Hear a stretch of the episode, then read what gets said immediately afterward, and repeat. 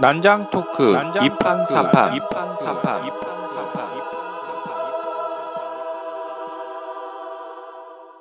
본 방송은 멀쩡한 선남 선녀들의 수상한 난장 토크 2판 4판입니다. 40회 스님의 공부법 지금 시작합니다. 안녕하세요. 네, 반갑습니다. 네, 안녕하세요. 반갑습니다. 네, 일단 제 소개부터 먼저 드리면 저는 대중문화 전반 걸그룹에 관심이 많은 공기사입니다. 반갑습니다. 네, 반갑습니다.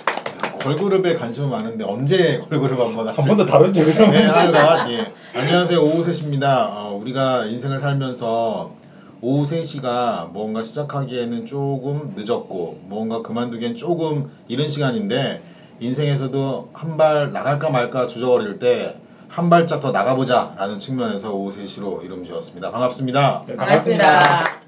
그 저희가 지금 같이 하셨던 김 강사님이 지금 멀리 푸켓에 가셨어요. 네, 제가 하셨던이란 과거를 쓰면은 아, 김 강사님이 그렇죠. 바로 하고 계시네. 하고 네, 있는. 귀국, 귀국하실 수도 있죠. 그래서 예 그분의 버금가는 아 근데 푸켓은 왜 가셨대요? 푸켓은 네, 그렇죠. 네, 저희가 몇 네. 주 동안 계속 다뤘듯이 결혼 문제로 예, 기혼녀가 되셨습니다. 기혼녀가 네. 되셔서 이제 푸켓에 가셨는데 이제 네. 그분의 자리를 지금 훌륭하게 메꿔주시려고 네. 새로운 분이 지금 아, 오셨거든요. 예, 어, 반갑습니다. 예. 네, 안녕하세요. 그래서 소개 아, 예, 오늘- 소개해 주세요. 네, 오늘 기대됩니다. 네 네 반갑습니다. 시에나백이라고 하고요. 여러분 Happy New Year 하세요. 아니, 이름을 이름을 다시 한번 정확하게 얘기해 주세요, 네, 저한테. 아, 시에나백. 아 시에나 백이 무슨 뜻인가요? 아, 제 English 닉네임인데 네. 예전에 제가 어, 뮤지컬 위키드를 너무 좋아해갖고 거기에 글린다라는 캐릭터가 나와요. 굉장히 매력적인데 네, 네. 그래서 글린다 백이라고 썼더니 해외에 있는 친구들이 어, 명자 숙자 이런 아. 어, 의미의 아. 이름을 촌스럽게 왜 쓰고 앉았냐고 그래서 아, 많이 혼나고 어, 시에나로 그냥 아, 음, 임팩트하게 바꿨습니다. 아, 그러니까 시에나라는 이름인 거죠. 네네네. 백은 성이시고. 그렇죠.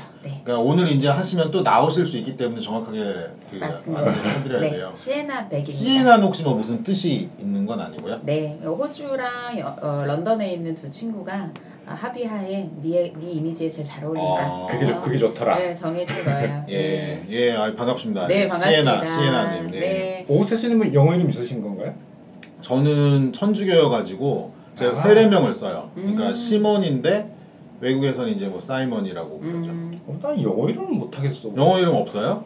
아니 몇 개 지었긴 지어봤는데 다 이상해요. 안 맞더라고요. 아, 뭐 왜 외국에도 자주 가시는 분이 그러게요. 이름 하나 이름 하나 있으시는 게 근데 보통 한국 이름하고 비슷한 걸 발음이 비슷한 걸 지으라고 하더라고요. 그 고민 중이에요. 그, 아 맞아. 시에나 시에나 백님의 자기 소개를 좀 더 아, 예, 그렇죠. 자세하게 아, 해주세요. 아, 구- 진짜요? 궁금해하실 분이 되게 많을 것 같아요. 예. 무슨 일 하시는지. 예, 저는 human resource 어, development 쪽에서 일을 하고 있고요. 네, 우리 기혼녀가 되신 김강사님처럼 어, 같은 일을 하고 그냥 컨설팅 기업 컨설팅하고 이러고 있는데 이제 이 업계 일한 지 이제 16년 차예요. 예, 와. 올해 이제 16년이 밝았으니까 16년 어, 16년 차가 됐고요. 그러면 2000년도부터 시작을 하신 그렇죠. 거네요. 네네네. 아, 음, 대단하시네요. 네, 묵은지입니다. 네. 아, 그리고 뭐 기혼녀가 되셨기 때문에 예, 청취율이 떨어질까봐 살짝 처녀 한번 예, 방문합니다. 아, 지금 오늘을 계기로 저희가 이 방송을 녹음하는 걸 옮길 수도 있고 카톡도 다 탈퇴하고 예, 차단하면 되니까 지금 어, 기- 북한에서 김강사님 깜짝 놀라시겠네요. 아까 전에 연락 왔더라고요. 잘해주라고 시에나 빅님은. 근데 왜 신혼여행 중에 그게 신경 쓰시는지 일종의 견제가 아닌가라는 좀 생각이 드네요. 원래 누가 아프거나 문제가 생기면 이제 다음엔 제가 계속 오게 돼 있거든요. 그래요. 여러분 예, 반갑습니다. 방송계가 원래 그런 곳이죠. 네, 그런 것이죠. 네. 자, 오늘은 어쨌든 반가운 손님과 함께 그 녹음을 하겠습니다. 지난번에 그 권 기사님이 한번 공부하는 법에 대해서 이제 그 1번 분이 하신 거 일곱 번 읽기 공부법에 네, 대해서 네, 제가 제가 정리해드렸죠. 네. 그거를 실질적으로 좀 해봤어요, 저도. 네, 그렇죠. 네. 스페인어 공부를 하는데 네. 그냥 모르겠다 해서 네. 하루에 한 번씩만 했어요, 저는. 어, 예. 근데 정말 어이가 없게 예. 무슨 내용인지 모르겠는데 이렇게 익숙해지는 게 진짜 있어요. 어, 어 맞아요. 제가 일주일을 했거든요. 그러니까 나중에는 되게 놀라운 경험인데 그 글씨나 이런 것들이 좀 이렇게 눈에 익혀지더라고요. 그래서 아 제가 고등학교 때 이걸 좀 알았으면 좋았을 텐데라는 생각을 하면서 아 그러면 어떠한 공부법이 있는가라는 것들을 이제 좀 관심을 가지고 여기저기 찾아보다가 그 대한 연구 공동체라는 일종의 이제 그 개인적으로 개인적으로 이제 그 인문학을 하시는 분들의 이제 카페인데 그곳을 제가 어떻게 알게 돼서 이제 계속 들락날락 거리고 있던 참에 거기서 공지가 하나 떴어요. 어떤 스님이 우리나라에서 박사 학위만 4개를 따셨대요. 와. 근데 이분이 초등학교 이럴 때 가도 있고 수미양가에 가도 있고 머리가 그냥 정상이다 나는 보통인 그런데 남들이 정말 어려워하는 그런 박사도 네 개가 있고 뭐 학문 그그 논문을 등재하는 뭐 시스템이 있잖아요. 저 명칭은 지금 정확히 모르겠는데 우리나라에서 1등이시래요 이분이. 아, 논문 가장 많이 든 예, 그러니까 사실은 나름대로는 상당히 공부 많이 하셔서 근데 이제 이분이 책을 내신 거예요. 스님의 공부법이라는 책을 내셨는데 이 대한연구 공동체에서 이분한테 부탁을 한 거죠. 와서 한번 그런 걸 이제 강의를 한번 해달라 해서 제가 이제 그걸 어떻게 운 좋게 알아가지고 거기 갔습니다. 추워 죽겠는데 밤에 시간을 내서 가서 그 스님이 강의를 듣고 근데 정말 저 같은 사람들이 꽤 있더라고요. 그러니까 다들 보니까 공부 잘하는 사람은 없어요. 선생님이 물어봐도 공부 잘하는 사람 많았겠죠. 그래서 스님이 첫 마디도 여러분 저를 만나봤자 아무것도 바뀌는 건 없어요. 그래서 다들 허탈하게 웃으면서 이제 시작을 했는데 이 스님이 이제 말씀하신 공부법에 대한 얘기를 제가 이제 여러분께 오늘 나누려고 하고요. 그리고 이제 근데 이 스님의 이 책이 내용 자체가 어 솔직히 말하면 좀 두서가 없어요. 그러니까 공부 스님의 공부법 하면은 우리가 보통 생각하기에는 공부하면 이제 뭐 이렇게 쉽게 말해서 공부 학교 공부를 잘하는 법을 좀 생각할 수 있잖아요. 네. 근데 이제 스님의 공부법은 좀 전체적인 것들을 그냥 이야기하는 좀 약간 보편적인 이야기인 부분이 좀 있고 학생들에 대한 부분보다는 대학생들에 음. 대한 쪽의 이야기들이 조금 더 있는 것 같아요. 그래서 그런 거 중점적으로 해서 들으시면 되겠습니다.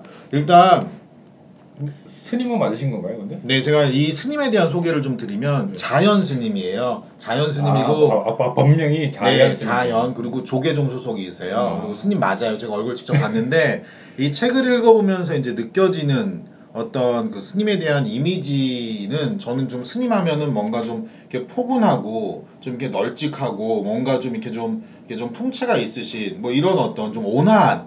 근데 이 스님은 어 뭐 풍채는 좀 있으신데 상당히 되게 날카로우신 그리고 말하는 목소리도 되게 좀 약간 가늘고 본인은 이제 감기가 많이 걸리셔서 힘들다고는 하셨지만 하여간 상당히 좀 학자 같은 그런 어떤 스님이셨어요. 그래서 아, 네. 하고 이제 그 스님의 강의를 이제 들었는데 일단 스님이 말씀하시는 가장 기본적인 전제 조건은 슬프지만 선천적인 건 뛰어넘을 수가 없다. 그러니까 후천적인 노력이 재능을 이길 수는 없다. 세상은 예. 절대 공정한 경기가 아니다. 네. 누군가에게 유리하게 짜놓은 거다. 저는 그 말을 듣고 이수님의 말씀을 계속 들어야 되겠다는 생각을 했어요. 음. 약간은 좀 속이 후련해지었던 면이 일종의 안도감이죠. 네. 아, 나 같은 사람들만 그러니까 뭔가 패자 같은 느낌을 가질 필요가 없구나. 그러니까 스님이 하시는 첫 마디가 공부라는 거 지금 우리가 말하는 만약 입시라면 입시라는 거 그거는 못하는 사람도 당연히 있잖아요. 1등이라는 전제 조건은 그 밑에 누군가 있다라는 거잖아요. 근데 그러면 그 판이라는 거를 봐야 된다라는 거예요. 음. 그러니까 유리한 사람들이 유리하도록 만들어 놓은 판이라는 거죠. 애시당초. 그러니까 가령 암기력이 좋은 사람들이 거기에서 잘 성장할 그러니까 좋은 성적을 낼 수 있는 게 우리가 흔히 말하는 이제 대학 입시다 그러면 스님 말씀은 그렇기 때문에 그럼 그 판에서 뛰어나와라 음. 라고 이야기를 하시는 거예요. 본인이 암기력에 소질이 없다면 그렇죠. 그 급판에 놀지 말고. 그렇죠. 그러니까 이 스님도 본인이 암기력이 전혀 없었대요. 정말 암기력이 본인이 너무 딸려서 그러니까 이제 뭐 가도 맞고 공부를 그렇게 잘한 것도 아닌데 중고등학교 때는 그러니까 명상에만 오로지 관심이 있어서 집안에서도 이제 막 되게 걱정을 하실 정도로 공부는 별로 관심 없고 근데 이제 이 스님이 그렇기 때문에 어느 날 생각을 한 거예요. 그러면 쟤네들은 공부를 잘하고 나는 공부를 못하는데 그 이유가 뭘까? 하면서 깊은 명상에 들어가서 나온 게 아 이거는 그 선천적인 건 바꿀 수가 없는데 문제는 효율성이다.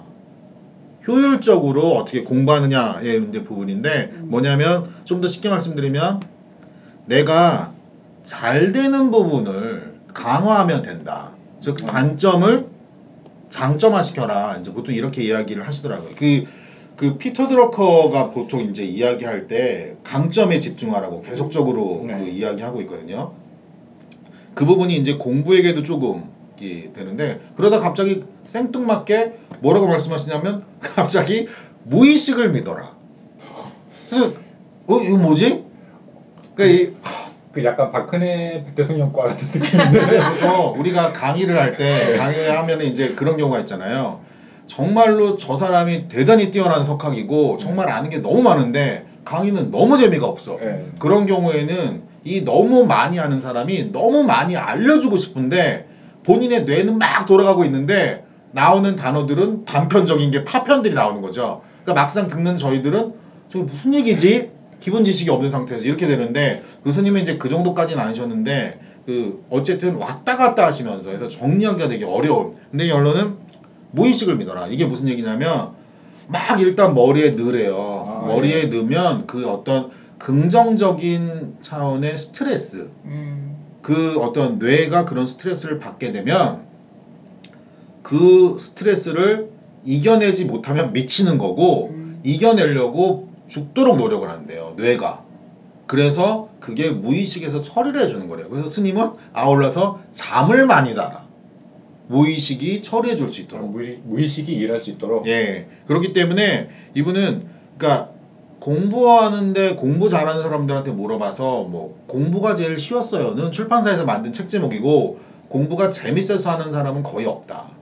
공부는 재미없는데 공부를 하면 그 스트레스를 뛰어넘을 때 희열감 같은 게 있다라는 거죠. 저희가 사실은 이제 중고등학교 때 이유 없지만 중간고사나 기말고사 때 밤을 새잖아요. 어이없게. 근데 왠지 내가 공부했다라는 어떤 희열감이 있잖아요. 성적표를 받아보면 전혀 말짱꽝이지만 같이 밤샜는데 왜 나는 성적이 이 모양일까? 쟤는 1등이고 뭐 어쨌든 그래서 그런 부분들에 대해서 스트레스를 즐겨라라는 어떤 그러니까 결론 위주의 이제 이야기를 하시는 거예요. 그래서 아, 정말 이 강의가 어디로 갈 것인가. 근데 제가 강의 후에 책을 사서 봤지만 책도 그렇게 쓰여 있어요. 근데 제가 보통 책을 사면 그 저는 이제 한 번에 다 못 읽어요. 성격상 제가 막 그 좀 급한 성격이어가지고 못 읽는데 이 책은 제가 사고 어이없지만 한 번에 다 읽었어요. 그러니까 그만큼 쉽게 쓰여 있어요. 쉽게 쓰여 있는데 왔다 갔다 하는 어떤 그런 부분들이 있으니까 이 여러분들이 만약에 관심 있으시면 그 부분을 좀 감안하시면 좋을 것 같고요. 이 핵심적인 내용으로 이제 들어가면 공부는 이미지가 중요하대요. 이게 지난번에 그 우리 권코치님이 이야기해 주신 그 일곱 번 거기랑 약간 매칭이 되는 게 많이 읽는 게 중요하대요. 그, 양, 그 양반도 원래 책의 내용에서 공부는 재밌는 게 아니다.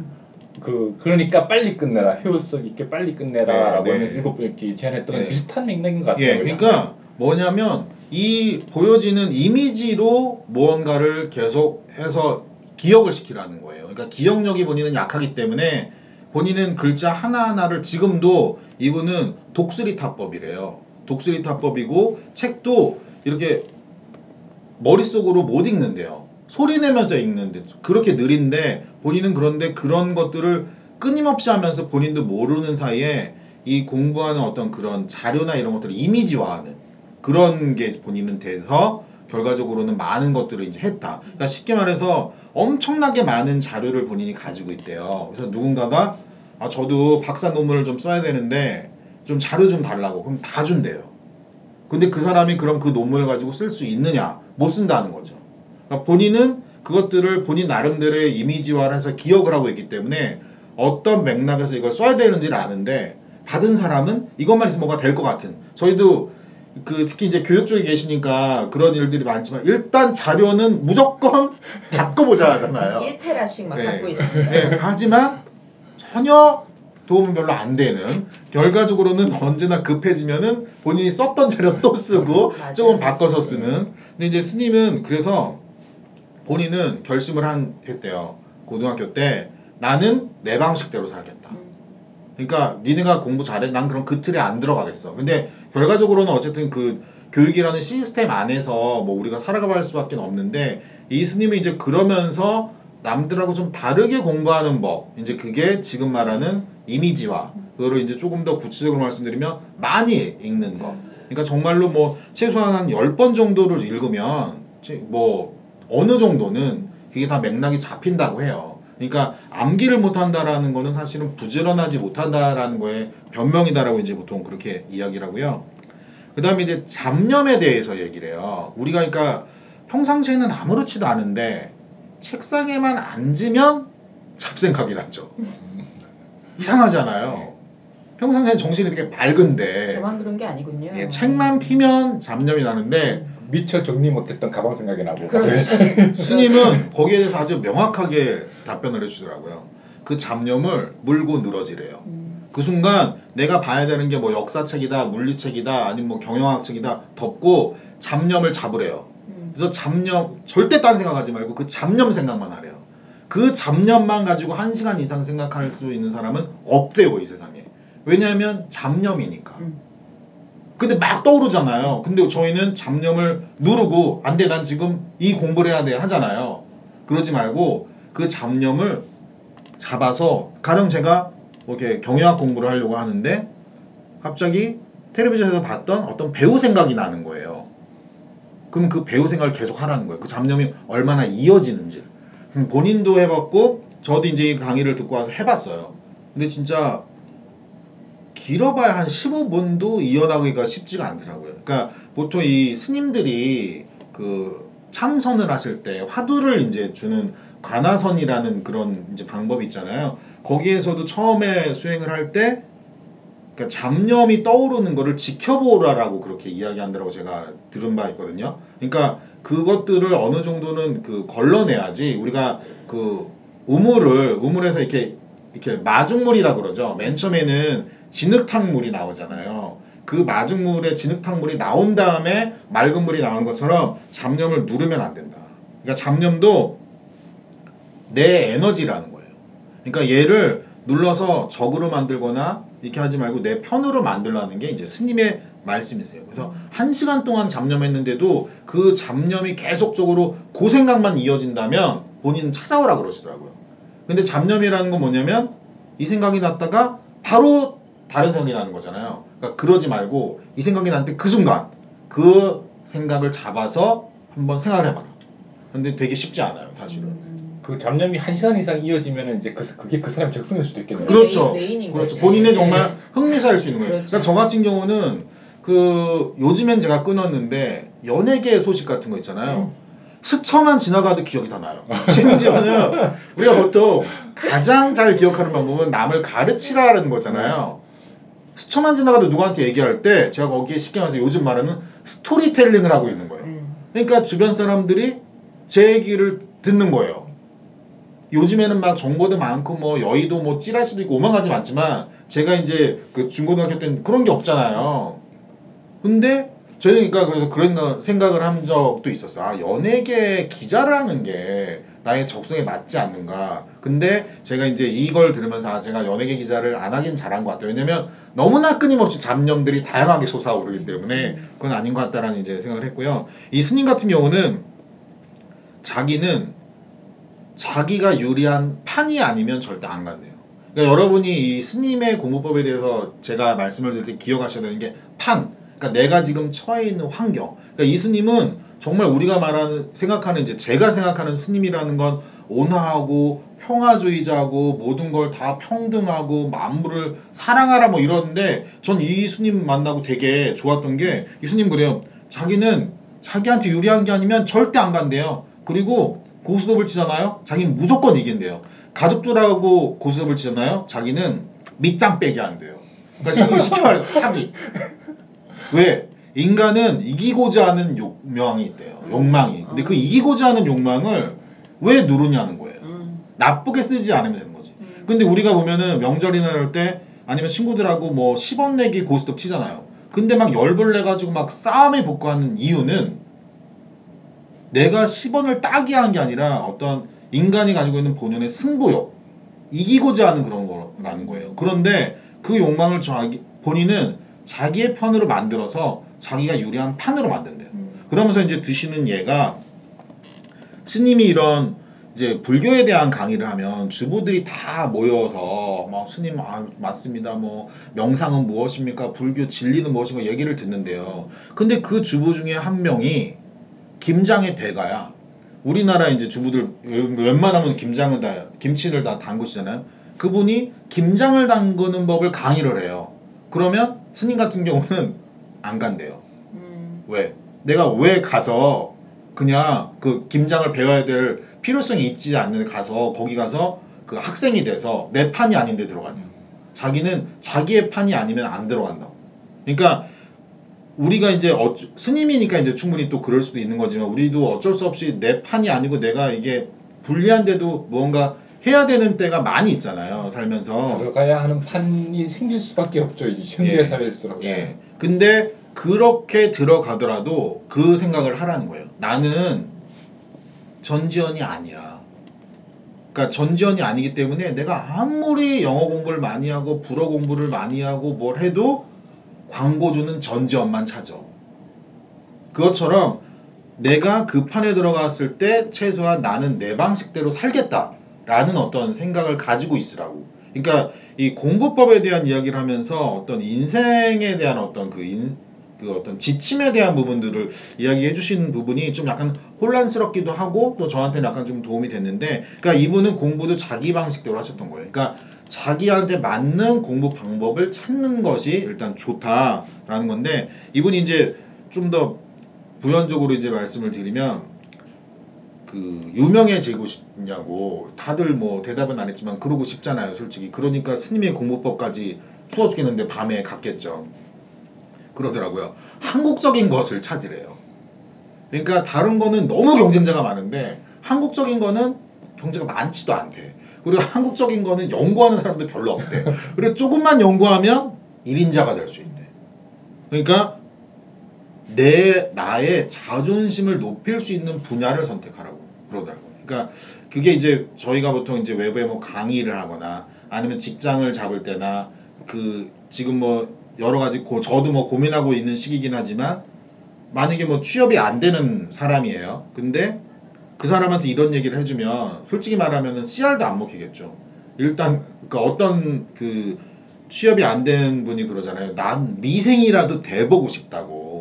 그러니까 돼봐야지 미생을 경험할 텐데 그럼에도 불구하고 그 예전에 좀 다른 얘기인데 IMF가 지난 다음에 한 2년 정도 있다가 제가 아주 조그만한 신문 기사를 봤는데 엄청나게 많은 인력들이 회사를 그만두고 막 이렇게 옮겨가는 그런 데이터를 제가 본 적이 있어요. 왜 그러냐? 그게 분석을 했더니 IMF 때 뭐 지금보다 IMF 때가 더 좋았다고 이제 보통 얘기하지만 상황이 IMF 때 취직이 안 되니까 저도 IMF 때 이제 그 졸업을 하고 그랬지만 일단 아무 데나 들어간 거예요. 아무 데나 들어갔는데 졸업을 이제 하고 나서 아무 데나 들어가서 본인한테 맞, 맞거나 맞지 않거나 들어갔는데 2년 정도 있다가 경지가 경계가 이제 조금 회복이 됐어요.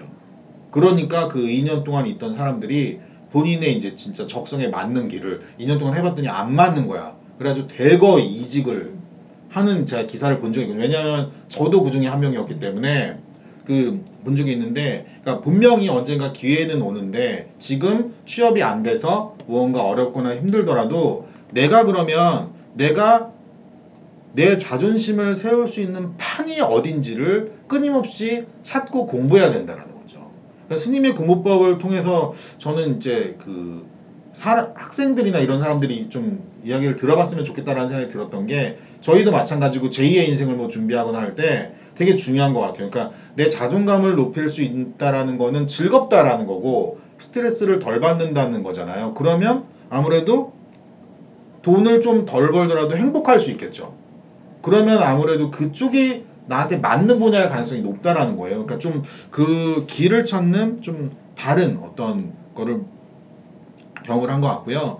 근데 이제 이 스님이 본인도 이제 그걸 느끼셨던 것 같아요. 이게 너무나 이게 좀 뭐랄까 좀 이상적인 이야기들만 이제 하신 거예요. 이게 인생에 대한 방향이라든지 좀 추상적인 이야기들만 하시니까 지금도 이제 사람들이 약간 이렇게 정신줄을 놓기 시작하니까 음. 아 그래서 안 되겠다는 생각이 드셨는지 갑자기 이제 공부도 분산 투자를 해야 된다. 음. 그러니까 뭐냐면 긴 공부와 이제 직업으로서 쓰기 한 짧은 공부가 있는데 긴 공부는 이제 쉽게 말하면 내 인생에서의 큰 방향을 잡아줄 수 있는 어떤 그런 부분일 거고 이제 직업적인 공부는 실전적인 공부인 거죠. 그러니까 가령 뭐 내가 뭐 도배 뭐 기능사가 되고 싶다. 아니면 뭐 일식조리사가 되고 싶다. 그랬을 때 그거는 시험을 잘 봐야지 합격을 하는 거잖아요. 그런 경우에 있어서는 이제 이미지화해서 그런 것들을 최대한 빨리 내 장점을 살려서 암기력이 딸린다면 시험을 잘 볼 수 있도록 하는데 이제 궁극적으로는 그러니까 본인이 그렇게 얘기하시더라고요. 그러니까 내가 공부를 그냥 직업으로 생각했다면 내가 박사를 뭐 네 개를 따고 이렇게 못했을 거다. 그러니까 나도 공부가 그 순간순간에는 하기 싫지만 공부를 통해서 나온 결과물들이 주는 어떤 희열감이나 어떤 책임감이나 이런 게 있기 때문에 공부를 하지 않겠냐. 그러니까 이제 여러분들도 그럴 수 있다. 하지만 뭐 앉아 있는 저를 비롯한 모든 사람들은 과연? 어느 분야일까라는 생각은 했지만 뭐 고개를 끄덕일 수밖에 없는 그 얼마 전에 봤던 그거랑 되게 비슷한 것 같아요. 그 딜버트라는 만화 연- 음, 좀 오래된 네네. 만화인데 약간 시사 시니컬한 그런 음. 만화 사람이 있어요. 근데 그 작가가 얼마 전에 책을 썼는 게 열정은 쓰레기다라는 책을 쓴 거예요. 네. 내용은 뭐냐면 사람들이 흔히 열정을 가지고 어떤 일을 하면 성공할 거다라고 얘기를 한다. 개소리다 내 내 생각은 자기 기- 내가 경험을 해보니까 성공을 하니까 열정이 생기더라는 거예요. 그러니까요. 그런 거예요. 그러니까 이게 되게 되게 그 이율배반적인 게 그 우리가 예전에 이제 세대들은 뭐 예전의 세대들 적성이 뭐가 있어요. 공부 잘하면은 뭐 그때 당시 뭐 법대를 갔다. 그 다음에는 이제 뭐 공대가 갔어요. 그래가지고 뭐 지금 다 뭐 임원되고 CEO 된 사람들한테 인생을 후회하냐. 여기 말하면 후회하는 사람도 물론 있겠지만 또 안 그렇잖아요. 그러니까 제 실질적인 예를 말씀을 드리면 제가 이제 군대에서 허리를 다쳤어요. 제대하기 직전에. 그래서 병원을 갔더니 그 레이저 수술을 전문으로 한참 이제 갓 뜨기 시작했던 이제 모 병원인데 어, 의사가 그러더라고요. 제 그 허리 뼈를 무슨 화살의 과녁판도 아닌데 어 이거 레이저 한번 딱 쏘면 좋겠는데 이 표현을 하는 거여서 와 얘는 의사가 아니구나. 그래서 저희 어머니랑 같이 발길을 돌렸던 기억이 나는데 근데 이제 그 허리 디스크가 있으니까 신경이 이제 땡겨서 잘 걷지를 못할 정도의 이제 통증이 있는 거예요. 근데 수술을 받기는 싫고 어떻게 해야 돼? 그럼 뭐 물리치료하거나 뭘 해야 되잖아요. 근데 이제 아시는 분이 그 디스크 때문에 다치셨다가 이렇게 지압을 받아가지고 이제 운동하시고 막 해가지고 극복하신 분이 계셔서 저도 이제 뭐 지압을 받으면서 그 수영을 하기로 했어요. 그러니까 이제 수영장을 갈 때도 아무것도 하지 말고 걷기만 하라 그러더라고요. 그러니까 자유형도 하지 말고 그러니까 엎드리는 걸 절대 하지 말고 평형 같은 것도 이게 몸을 상체를 일으켜야 되잖아요. 개구리형. 어, 그러니까 아주 허리에 안 좋대요. 음. 그 정말 하고 싶으면 배영을 하라는 거예요. 무리가 많이 가지. 네, 음. 근데 아, 제가 수영을 중학교 1학년 때가 딱 하루 배웠던 기억이 나는데 그러니까 원래 뭘 못하면 힘을 많이 쓰게 되잖아요. 맞아요. 수영도 수영을 못하는 사람이 물에 들어가면 온몸으로 울잖아요. 근데 가뜩이나 허리가 아파 죽겠는데 그래서 이제 강사한테 얘기를 했어요. 아 강사 선생님 제가 어, 이렇게 허리를 다쳐가지고 왔는데 저는 이렇게 좀 이렇게 천천히 다뤄주십시오. 그러니까 강사 선생님 예 알겠습니다. 맨디에 가서 쓰세요. 그리고 그날부터 저의 존재 자체는 제가 허리가 아팠던 사람인지 그냥 온 회원인지 전혀 상관없이 동등하게 전진. 제가 만약에 여자였다면 전 정말 많이 그때 생각했어요. 이건 성차별이다. 왜 저희 반에 있는 어떤 여자분은 하얀색 수영복을 입고 오시는지 그 새벽에 그래서 거의 그때 회원 수가 15명이었는데 어 거의 나, 나중에는 그 강사 선생님과 흰색 수영복 그 두 분이 강습을 하시고 나머지 14명은 서로 모여서 방치. 스터디 이거 어떻게 하는 거예요? 아 제가 이렇게 이러면서 근데 어이없지만 그냥 저도 따라 한 거예요. 킥팡 잡고 발차기 하고 고. 가. 어, 저 허리가 고. 막 때리고. 어, 갔어요. 그러니까 막 집에 와가지고 이제 제대했으니까 복학하기 전이니까 진짜 수영 한 시간 갔다 오면은 집에서 한두 시간 동안 누워 있었던 거야. 통증 때문에. 음. 그리고 이제 학교 복학에서도 막 정말 그 교실 바닥에 눕고 막 그랬어요. 정말로. 그랬는데 어이없게 그 그때 제가 그러면 수영이 좋은지 나쁜지 무슨 생각을 했겠어요. 유일한 치료 방법이니까. 그렇지. 근데 3개월 정도가 됐는데 몸도 이제 좋아진 것도 있지만 날 수영을 이제 안 갔는데 뼈마디가 쑤시는 거야. 그러니까 수영을 많이 하신 분들 얘기가 뼈마디가 쑤셔서 수영을 간다. 그러니까 수영을 하고 나면 그 뼈마디 쑤신 게 없, 없는 거예요. 그래서 어이가 없는데 제가 이제 점점 수영에 빠져들게 된 거예요.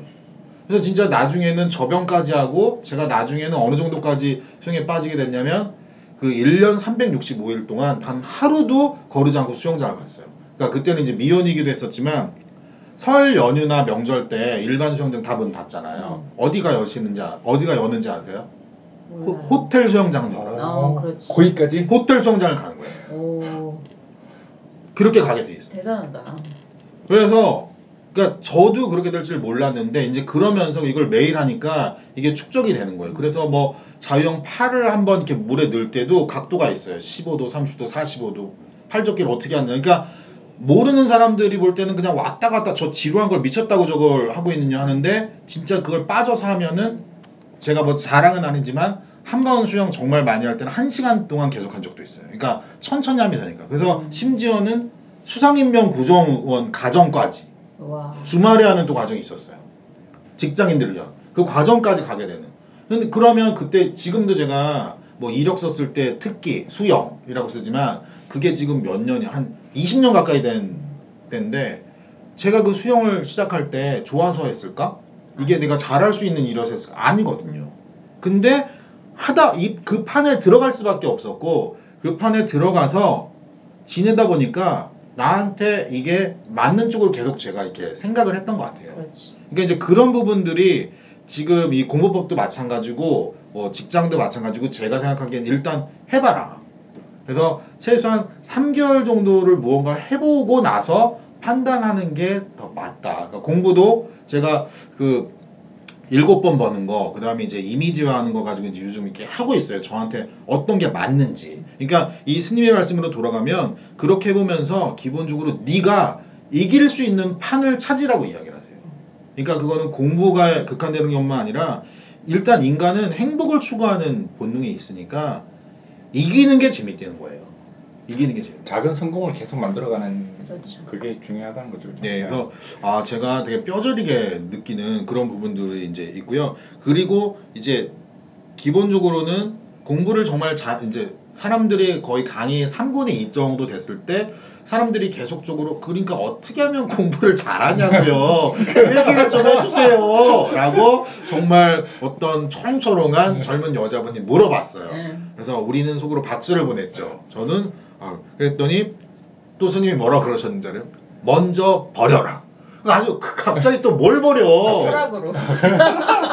아 이제 나갈 수도 없고 그랬더니 자기가 가지고 있다고 생각하는 기본적인 상식이라고 생각하는 그 분야에 대한 지식이나 이런 것들을 전혀 그 모른다고 생각해야 된대요. 왜냐하면 그거 자체가 선입견이 될 수 있고 그리고 제가 되게 그 기억에 남았던 게 그 분야에 그 분야의 전문가 있잖아요. 전문가들 사랑하지 말래요.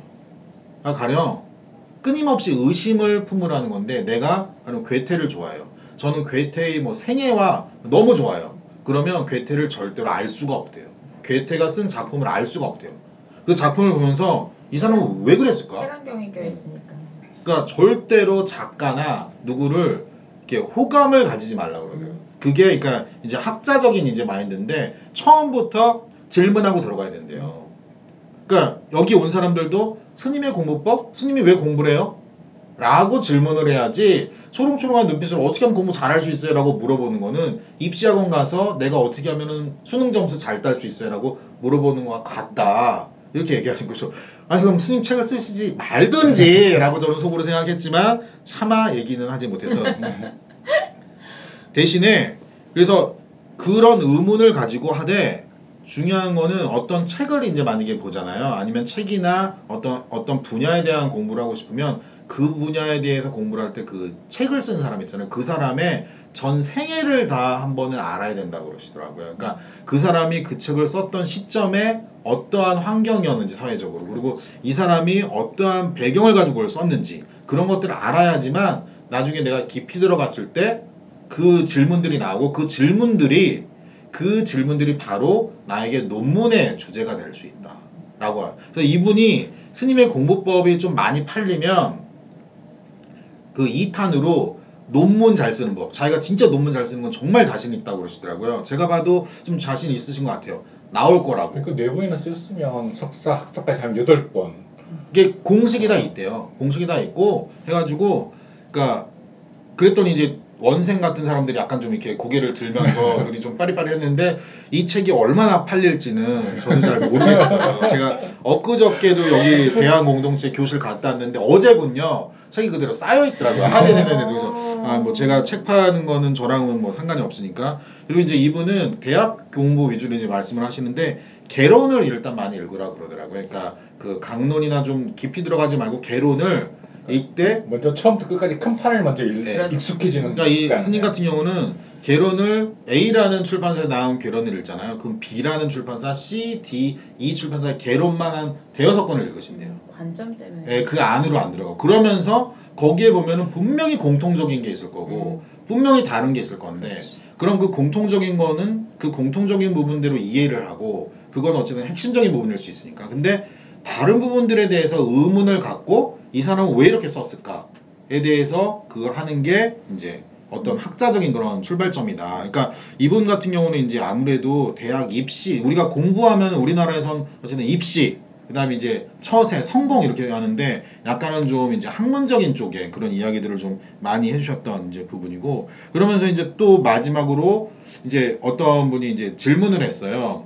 스님이 지금 그 월정사에 계신데요. 오대산에 있는 그래서 빨리 기차를 타러 가셔야 되는데 그 정말 어이없게도 질문을 한 모든 사람들의 공통적인 얘기는 공부 잘하는 얘기는 하나도 없고 인생을 어떻게 살면 잘 살아요라는 질문이 다 핵심이었는데 그러니까 스님이 이제 말씀해 주신 거는 뭐 우리가 흔히들 듣는 얘기지만 당신이 시한부 인생이라고 생각하고 이렇게 공부를 해봐라. 시한부 인생이라고 생각하고 뭔가 선택을 해봐라. 그러면 최선의 선택을 할 수가 있을 것이다 라는 어떤 흔한 말로 이제 그 마무리를 이제 해주셨는데, 그러니까 제가 그날 느낀 거는 저만 그렇게 느낀 게 아니라 질문이 나왔을 때 제가 느낀 게 이 지금 우리나라에 있는 많은 이제 20대, 30대 그리고 뭐 저를 포함한 40대 많은 사람들이 가지고 있는 거는 이 수면 위에 보여지는 거는 공부, 잘 사는 법, 뭐 이렇게 뭔가 이렇게 나왔는데 그 밑에는 그러니까 사람들이 뭔가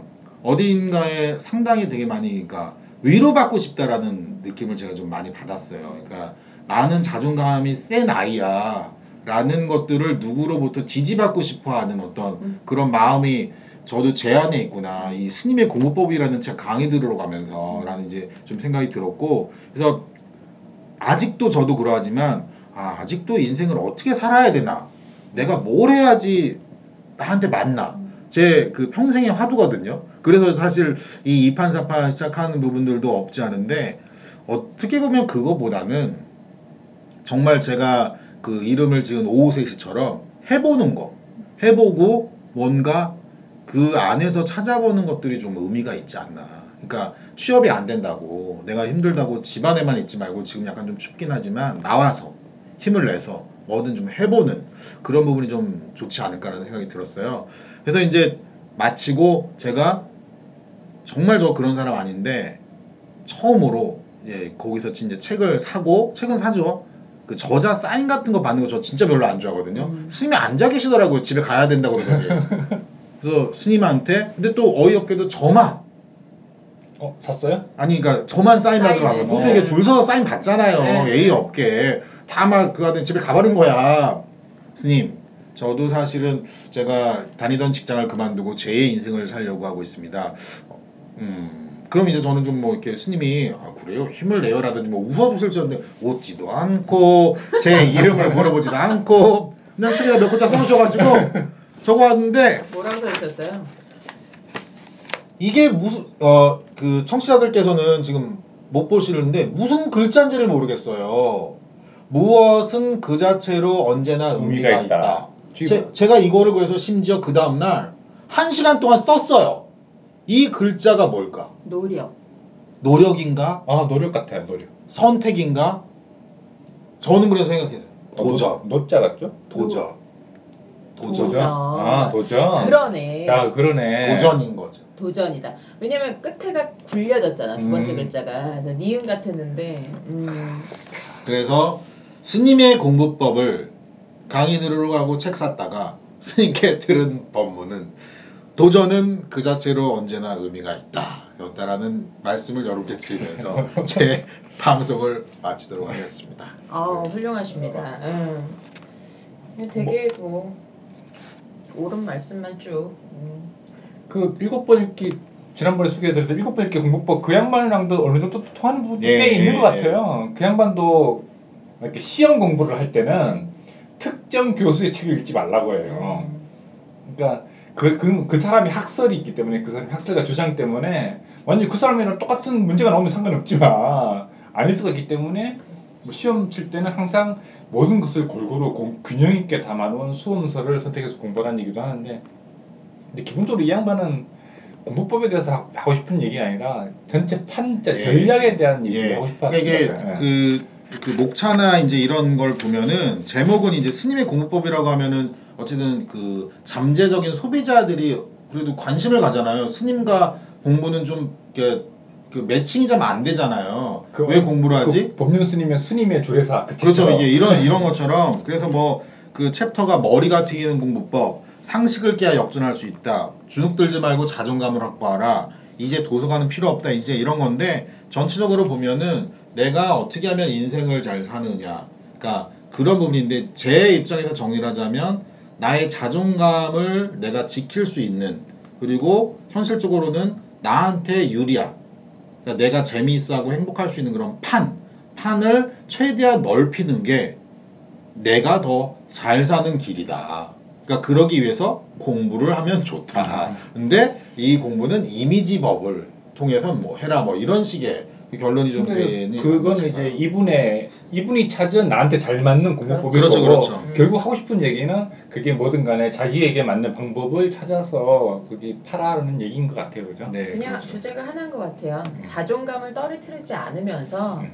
어, 행복감을 찾을 수 있는 방법이 스님에게 공부였던 것 같고 그리고 어, 이게 스님이라고 지시 대명사처럼 쓰이면 안 될 것 같다는 생각인 거죠. 왜 네. 모든 스님들이 다 이 패턴은 아니실 테니까. 그렇죠, 그렇죠. 어, 어떤 스님은 나뭇잎의 결을 보고 감동받는 분이 있을 텐데 이분은 논문을 쓰면서 다가오는 피드백들이나 아니면 자기의 도서관에서 앉아 있을 때 희열감이나 12시간 앉았다가 18시간 앉으면 내가 더 잘하는 것 같고 이런 거에 대해서 보상을 받으 감정적 보상을 받으셔서 그걸 행복감으로 느끼시는 것 같지 이거를 일반화시킬 수는 없는 거잖아요. 그렇죠. 어, 중요한 건 딱 내가 어떻게 해서 행복할 수 있는가 하우투에 대한 얘기 중에 하나가 자존감을 지키는 법인 것 같아요. 이 노하우들이 네. 예, 누군가는 읽으면서 난 안 그런데 뭐 이런 생각 하실 수도 있으니까 저도 계속 지금 어 나는 아닌데 난 음. 아닌데 이런 걸 지금 계속 메모하면서 음. 들었거든요. 네. 좋은 말씀이지만 또 다른 생각을 가지고 있는 많은 분들의 이야기도 같이 들어볼 필요가 있을 것 같고 되게 재미있는 이야기인 것 같아요. 네. 음. 그러니까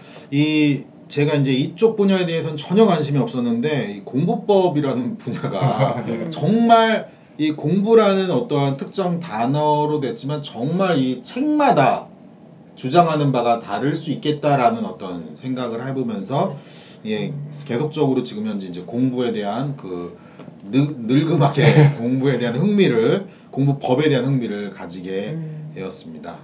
네, 어쨌든 훌륭하시네요. 네. 그러니까. 음. 네. 뭐 공부를 할 것 같지는 않는데요. 공부법에 대한 공부만 하시는 거 아니에요? 네, 그것도 그것도 하나의 그 책임을 안 질 수 있잖아요. 블루오션이에요. 네. 어. 괜찮은 것 같다는 음. 생각이 좀 드네요. 그래서 이상으로 오늘 저는 마치도록 하겠습니다. 네, 아유, 네, 감사합니다. 감사합니다. 고생하셨습니다. 너무 감사합니다.